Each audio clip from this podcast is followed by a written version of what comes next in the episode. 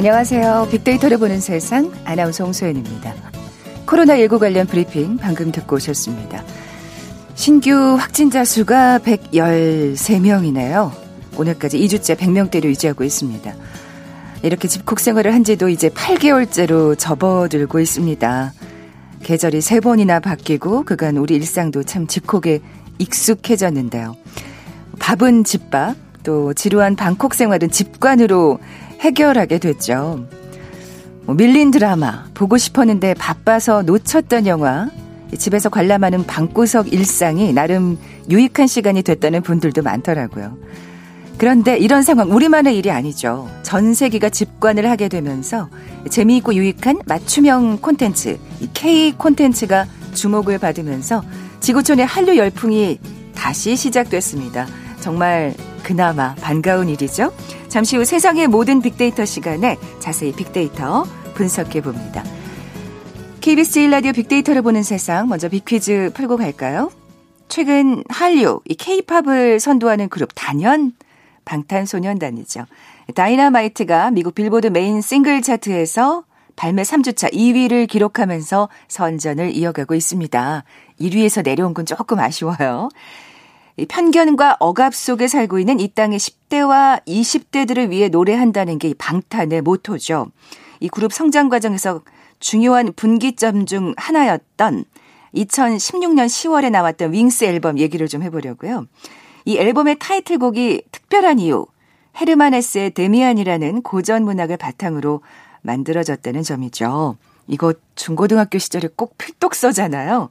이 데미안 젊은 청년의 순수함, 또 성장 과정에서 외로움과 고통을 겪게 되는 그런 내용을 다루고 있죠. 노랫말 역시 이 작품을 바탕으로 만들게 됐다고 합니다. 이 노래의 제목 핏땀 이것인데요. 2016년 윙스의 앨범 타이틀곡 핏땀 그리고 무엇일까요? 보게 드립니다. 1번 열정, 2번 눈물, 3번 아미, 4번 월급. 오늘 당첨되신 두 분께 커피와 도넛 모바일 쿠폰 드립니다. 휴대전화 문자 메시지 지역번호 없이 샵 9730, 샵 9730. 짧은 글은 50원, 긴 글은 100원의 정보 이용료가 부과됩니다.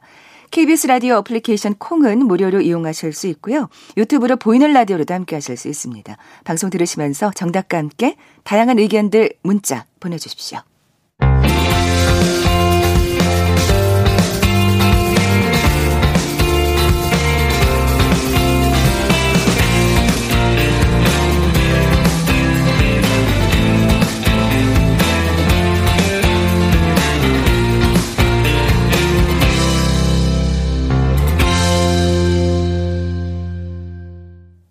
궁금했던 모든 화제와 이슈를 빅데이터로 분석해보는 시간이죠. 세상의 모든 빅데이터. 빅커뮤니케이션 전민기 팀장 나와 계세요. 안녕하세요. 네, 반갑습니다. 전민기입니다. 자, 말씀드린 대로 어제 네. 코로나19 신규 확진자 수가 113명입니다. 네, 신규 확진자 수가 5일 연속 100명대 초반을 유지하고 있는데 국내 확진자는 나흘 만에 다시 세 자릿수로 좀 늘어난 거예요. 아, 그렇군요. 네. 그래서 국내 발생 신규 확진자 수 지난 13일에 99명 기록한 뒤에는 사흘 연속 두 자릿수였는데 이날 세 자릿수로 오늘 늘어났고요. 서울에서 49명, 경기 24명, 인천 8명, 수도권에서 41명의 확진자가 나왔습니다. 지금 초반으로 100병대 초반으로 내려가긴 했는데 좀 박스권에 갇힌 것처럼 내려 더 그 밑으로 내려가지 않는 상황이잖아요. 그 두 자릿수 가기가 좀처럼 어렵네요. 그렇죠. 예. 이제 더 내려가지 않는 이유가 중소규모의 집단 감염이 계속되고 있기 때문이고요. 예전에 생각해 보면 100명대다라고 하면은 어디 어디 발 해가지고 이제 거기서 가지치기 해갖고 우리가 어, 추적해 나갔다면 이제는 뭐 어디서 나올지 모르는 아주 중소 감염이 많다 보니까 음. 어, 그런 상황이고 특히 최근에는 방문 판매 업체나 각종 설명에 통한 집단 아, 감염이 아, 있었죠. 아쉽더라고요. 맞아요. 그래서 네. 저희 집 엘리베이터 타니까 이런 모임 하지 말라고 이제 뭐가 붙어 음, 있더라고요. 음, 음, 음. 글쎄 이거 어떻게 될지 조금만 좀 참아주시면 될 것 같아요. 그러니까요. 근데 네. 사실 또 이게 또 사실 먹고 사는 문제하고 맞아요. 연결되신 네. 분들이 있기 때문에 이게 사실은 그렇습니다. 쉽게 어려워요. 얘기하기가 네. 어렵습니다만 네. 그 제가 그 아침에 뉴스를 보니까 음. 그왜 동충하초 관련 또 맞아요. 집단 감염이 네. 있었잖아요. 모임. 그래요. 근데 27명인가가 있었는데 26명이 확진자 판정을 받고 한 명만 네. KF94 마스크를 쓰고 계셨다고. 네. 그 마스크 한 번도 벗지 않으셨대요.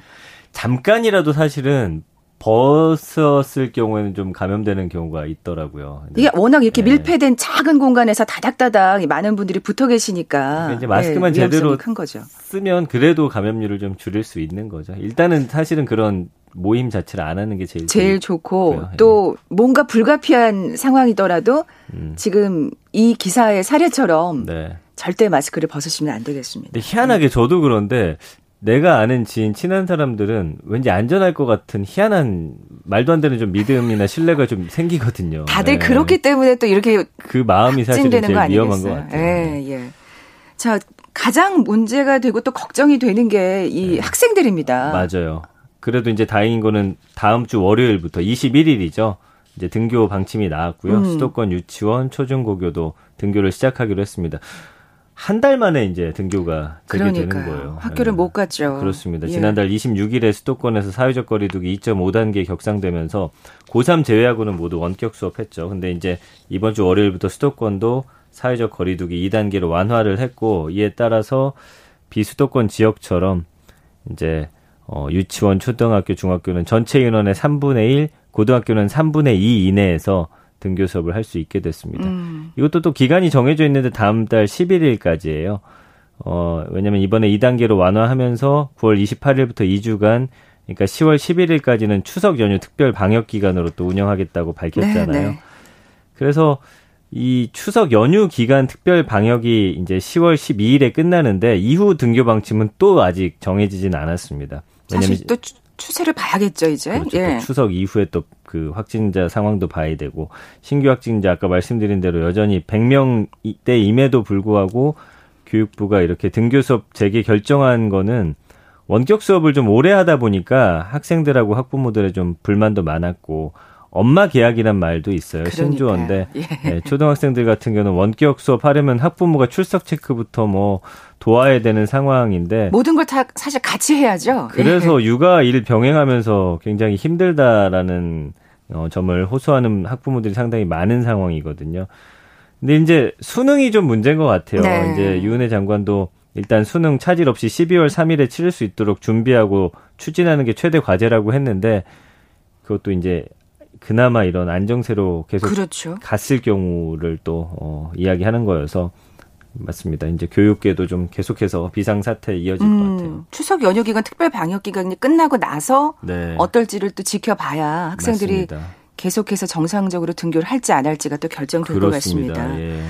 어, 4차 추경안 처리 일정에 여야가 합의를 했나요? 왜냐하면 2.5단계가 길어지다 보니까 정말 힘들어 하시는 분들 주변에 많으시더라고요. 그러니까요. 예. 그래서 여야 모두 4차 추경안 처리해야 한다는 입장은 좀 오랜만에 입장이 같았고 음. 세부적인 내용에서 의견이 좀 갈려서 합의가 안 되는데 어제 또 여당이 일부 양보하면서 합의에 이르렀고 이제 첫 번째는 일정이에요. 이제 여당 18일 본회의에 처리하자고 했는데 또 너무 촉박하다는 거였고 두 번째는 그 통신비 2만 원 지급 있잖아요. 네.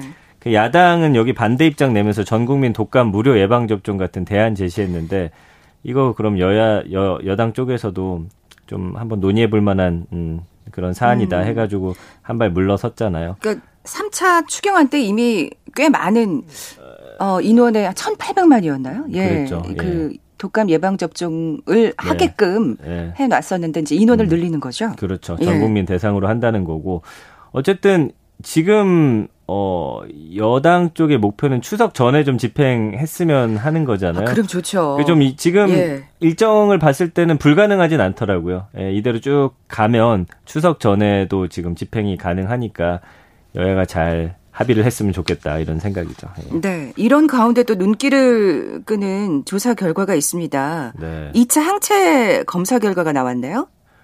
그러니까 이건 뭐냐면은 우리 국민들 중에서 항체를 갖고 있는 사람의 비율이 어느 정도인가 이제 조사를 해본 거예요. 이게 말하자면 그 왜 서유럽 국가들 맞아요. 뭐 그 뭐라 그러죠? 집단 면역? 네네. 네. 네. 우리나라는 예. 0.07%만 항체가 있어서 안 된다고 봐야 될 것 같아요. 중앙방역대책본부가 예. 조사한 내용이고 일반 국민 1,440명 중에서 서울 지역 주민 한 명에게서만 이 항체가 확인이 됐다고 해요. 그리고 지난 6월에서 8월에도 이제 13개 시도 일반 국민 또 혈청 모아서 그때도 항체가 형성돼 있는지 검사를 했더니 그때도 이제 한 명만. 이번이 2차 조사였는데 어 앞서 1차 조사 때도 이제 3,055명, 55명을 대상으로 했을 때도 한 명한테만 항체가 확인됐거든요. 그때도 0.03%니까 이번보다도 더 낮았고. 그래서 사실은 이 항체 형성률 자체는 우리 국민들한테는 거의 없다고 봐야 되고 이 게 다른 국가들에 비해서도 상당히 낮은 수치더라고요. 근데 워낙 그 서유럽과 비교를 할 수가 없는 게 거긴 네. 또 워낙 많은 사람들이 지금 걸려 있는 상황이니까 그것도 그래요. 또 자연스럽게 네. 항체가 생기는 사람도 있는 거고요. 맞습니다. 예. 어쨌든 스웨덴 같은 경우는 7.3%, 스톡홀름 그죠 스웨덴 스톡홀름 그다음에 영국 런던이 17% 항체 형성률 기록했다고 발표한 바가 있어서 이렇게 항체 형성률이 낮다는 거는 일단은 표면적으로 보면 사실상 숨은 감염자가 또 없다라는 뜻으로 가, 긍정적으로 볼 아, 수도 네. 있어요. 저기 또 안심이 되네요. 네, 그리고 면역력을 예. 가진 사람이 또 거의 없다는 의미고. 근데 이제 일부 국가에서 집단 면역 주장하기도 하는데 우리나라 상황에 맞지 않다라는 걸 좀 보여주는 음. 그런 그렇게 해석할 수 있기 때문에 앞으로 방역 당국 2개월 단위로 계속 항체 조사 꾸준히 추이를 살펴본다고 하는데 이게 뭐 두 가지로 해석이 되는 겁니다. 그러니까 그만큼 걸린 사람이 없고 네. 또 굉장히 적극적으로 지금 검사를 하고 있다. 뭐 이렇게 맞습니다. 봐야 되겠네요. 그러니까 숨은 또 어, 감염자가 없다라는 면에서는 긍정적인데 음. 일단 이게 확 퍼졌을 경우에는 항체가 없는 분들이 많기 때문에 또 그때는 진짜 집단 감염 우려는 또 높다 이렇게 음. 봐야 돼서 너무나 당연한 얘기지만 확 네. 퍼지지 않게 해야죠. 그렇죠, 맞습니다.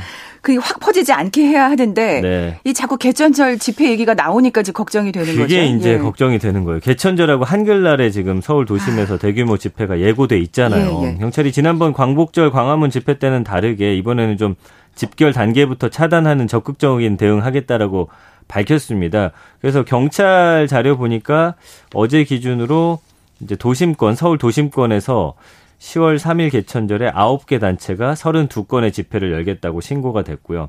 비도심권 포함하면 개천절에 신고된 10명 이상의 집회가 모두 69건.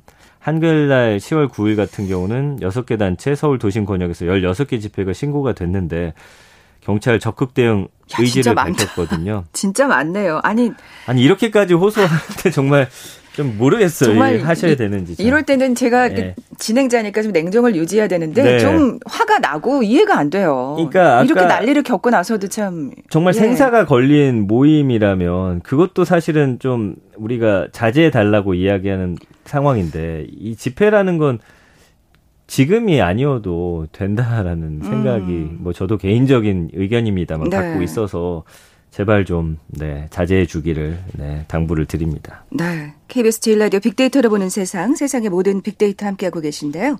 잠시 라디오 정보센터 뉴스 듣고 나서 계속 이어가죠.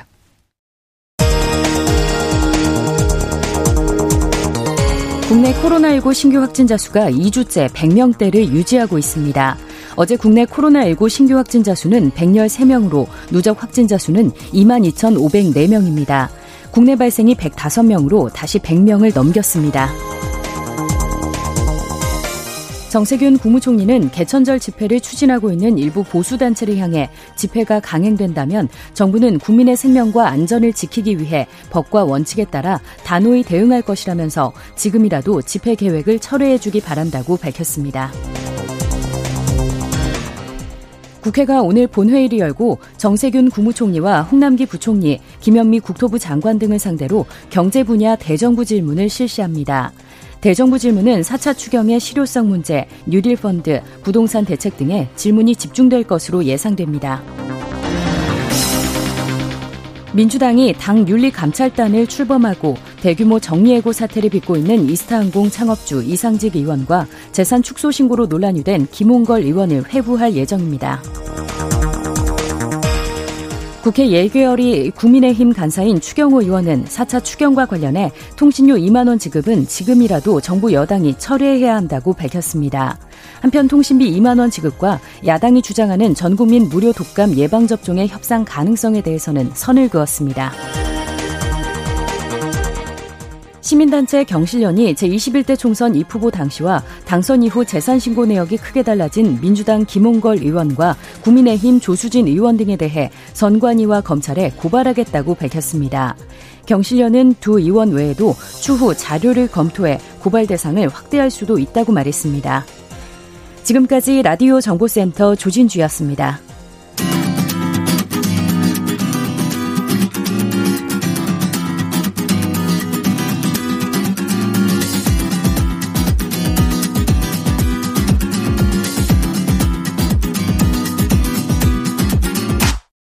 KBS 일라디오 빅데이터로 보는 세상. 네, 세상의 모든 빅데이터와 함께고 계신 지금 시각 11시 30분 향하고 있습니다. 전 팀장님, 네. 빅퀴즈 다시 한번 내주세요. 네, 최근 한류 K-팝을 선도하는 그룹이 BTS 방탄소년단입니다. 이 그룹 성장 과정에서 중요한 분기점 중 하나가 2016년 10월에 나왔던 윙스 앨범인데요. 이 앨범 중 타이틀곡인 이 곡은 아주 특별합니다. 젊은 청년의 순수함, 또 성장하면서 외로움과 고통을 겪는 내용이 담긴 헤르마네스의 데미안을 바탕으로 만들어졌고요. 노랫말 역시 이 작품의 모티브를 두고 있습니다. 자, 2016년 윙스 앨범의 타이틀곡 제목 피땀 땡땡. 예, 네. 맞춰주시면 돼요. 피땀 예. 그리고 땡땡. 예. 빗땀 땡땡 네. 이러죠. 저도 사실 이 노래 때문에 BTS에 관심을 갖기 시작했거든요. 맞아요. 근데 벌써 2016년이에요. 그러니까요. 보기 드릴게요. 1번 열정, 2번 눈물, 3번 아미, 4번 월급. 네. 성장하면서 외로움과 고통을 겪는 내용이 담겨 있어요. 외로움과 고통하면은 뭔가 떠오르는 이 보기 중에 네. 단어가 있지 않을까 싶은데요. 자, 오늘 당첨되신 두 분께 커피와 도넛 모바일 쿠폰 드립니다. 정답 아시는 분들 저희 빅데이터로 보는 세상 앞으로 지금 바로 문자 보내 주십시오. 휴대 전화 문자 메시지 지역 번호 없이 샵 9730, 샵 9730입니다. 짧은 글은 50원, 긴 글은 100원의 정보 이용료가 부과됩니다. 콩은 무료로 이용하실 수 있고요. 유튜브로 보이는 라디오로도 함께 하실 수 있습니다. 이번엔 좀 기분 좋은 얘기 해보죠. 네.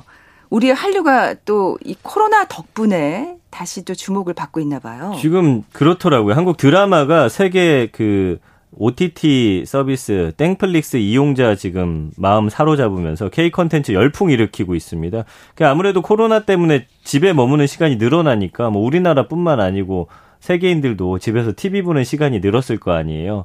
근데 이제 여기 컨텐츠 수요를 굉장히 충족시키면서 한류가 또 다른 바람을 일으키고 있다. 어. 반가운 소식이죠.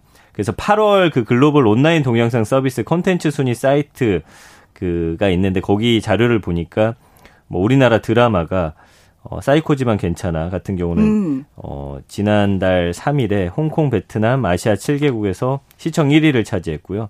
아시아 인기를 또 넘어섰어요. 페루에서 4위, 호주에서 5위, 뉴질랜드 7위, 러시아 8위. 27개국에서 10위권 안에 들었더라고요. 김수현 씨가 월드스타가 되네요. 그렇죠. 그래서 190개국에서 서비스하는 이 OTT 서비스 같은 경우 지금 글로벌 종합 순위에선 6위까지 올랐고 한국 드라마로는 역대 최고 순위예요. 우리도 이거 가입하신 분들 보면은 요 순위가 쭉 나오거든요. 그렇군요. 한국인들이 가장 많이 본뭐 아. 컨텐츠.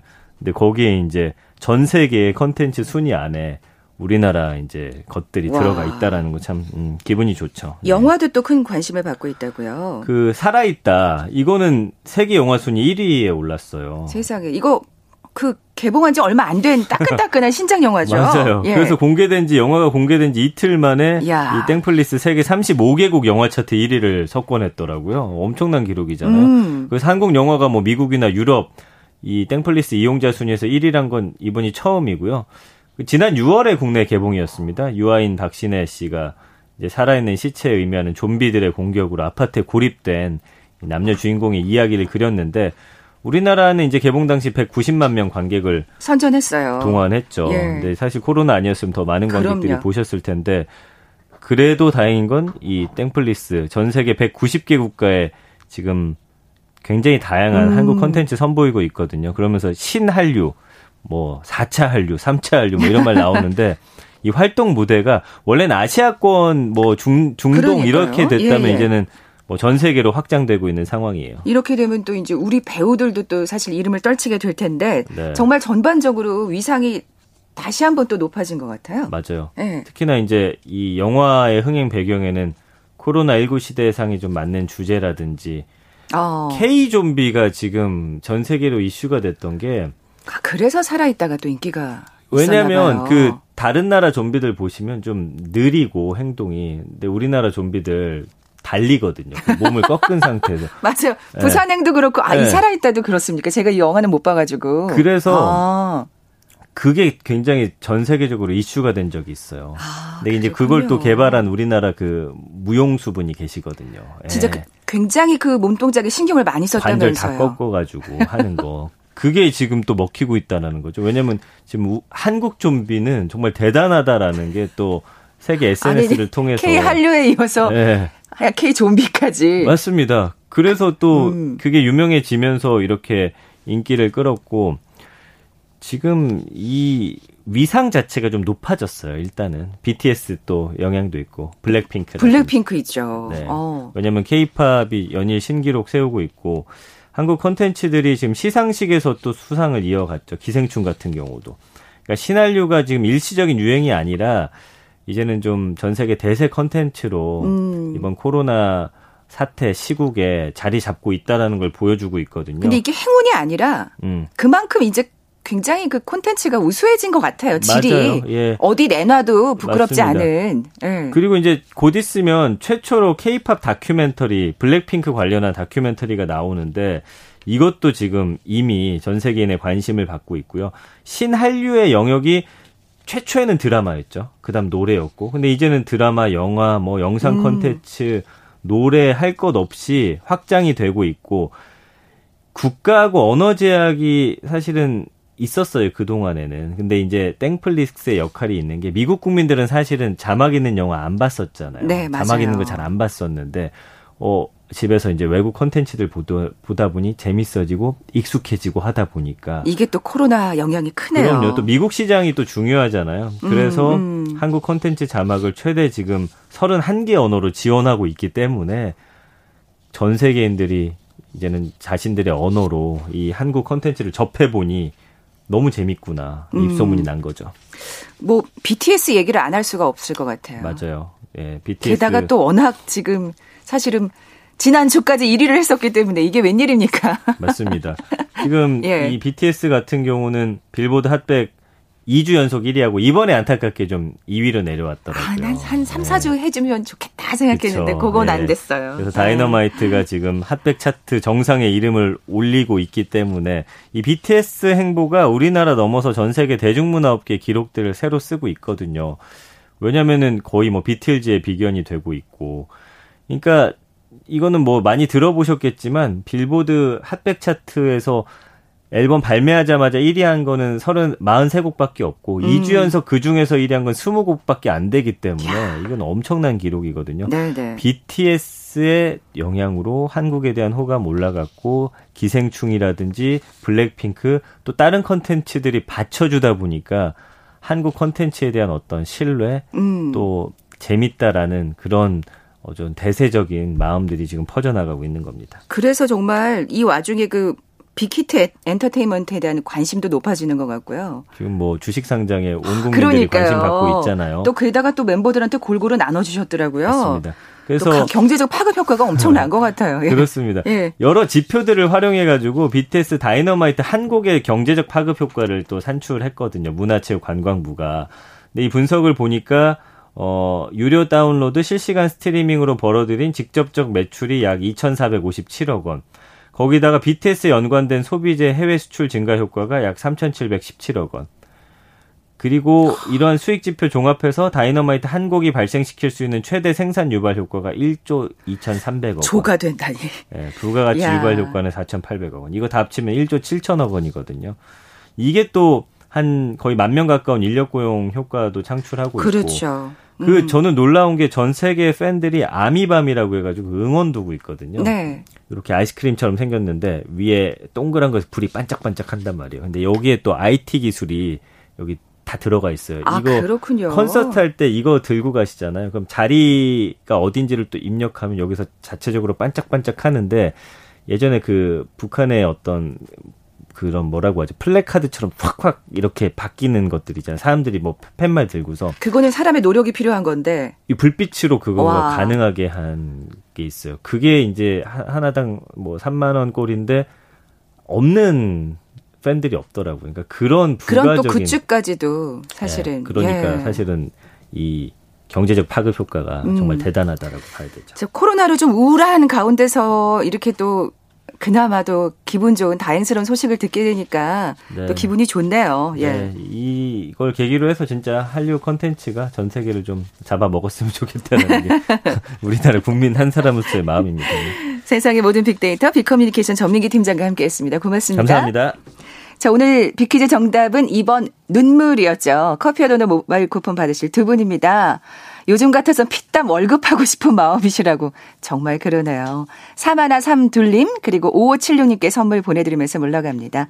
빅데이터로 보는 세상 내일 뵙죠. 고맙습니다.